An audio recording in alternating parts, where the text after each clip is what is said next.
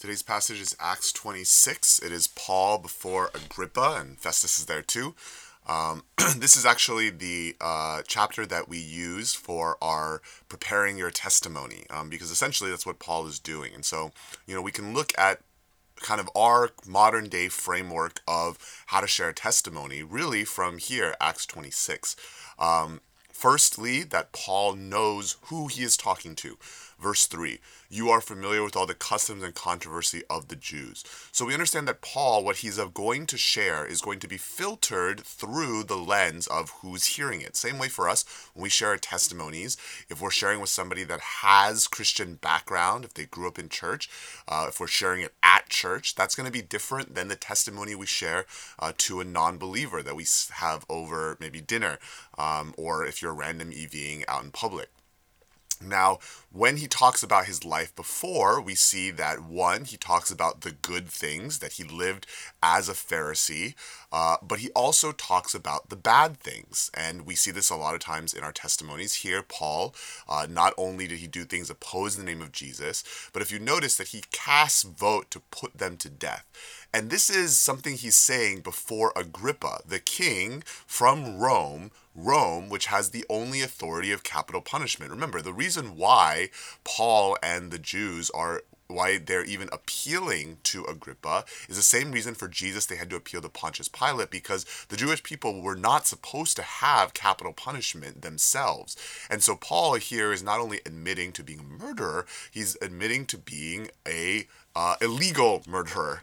Um, and then when he tells of his conversion, you'll notice here that he basically says uh, exactly what happened to him earlier in Acts. Now, you might think, right, supernatural and all, he might filter this. No, that yes, he will filter um, what he must explain, but he will not filter his own experience. And I think for many of us in our testimony, whether it be supernatural, whether it be we accepted Christ in a moment, or we grew up in church and accepted over time, many of us feel guilty or maybe feel ashamed or embarrassed about sharing our testimony in its uh, simplicity and in its entirety. And I think that we can take a lesson from uh, Acts 26, which is your testimony is your testimony. However, you have come to know Christ, that is yours, and you do not need to hide that or be ashamed of it. Then, when Paul looks forward in verse 19, right, he tells about how it changed his life in relation to what his life was like before. And then, verse 22, uh, the hope and vision that he has for himself now and for the future. Uh, many times in our testimony, we're always stuck in the past, and I believe that testimony should wrap up in the future. Not that they should say, well, I'm perfect and everything's perfect now, but that despite my struggles, there's a vision I have for the future. Uh, and like we said uh, yesterday, Festus uh, has already made up his mind about Paul. Says you're crazy, you're crazy. Um, your great learning is driving you out of your mind. Um, and see, we see so many, you know, wrong things about Festus's perspective. Um, but Agrippa sees through it a little bit better. He says, Wait, are you trying to convince me to be a Christian? And Paul straight up says, Yes, not only you, but everyone who hears me this day.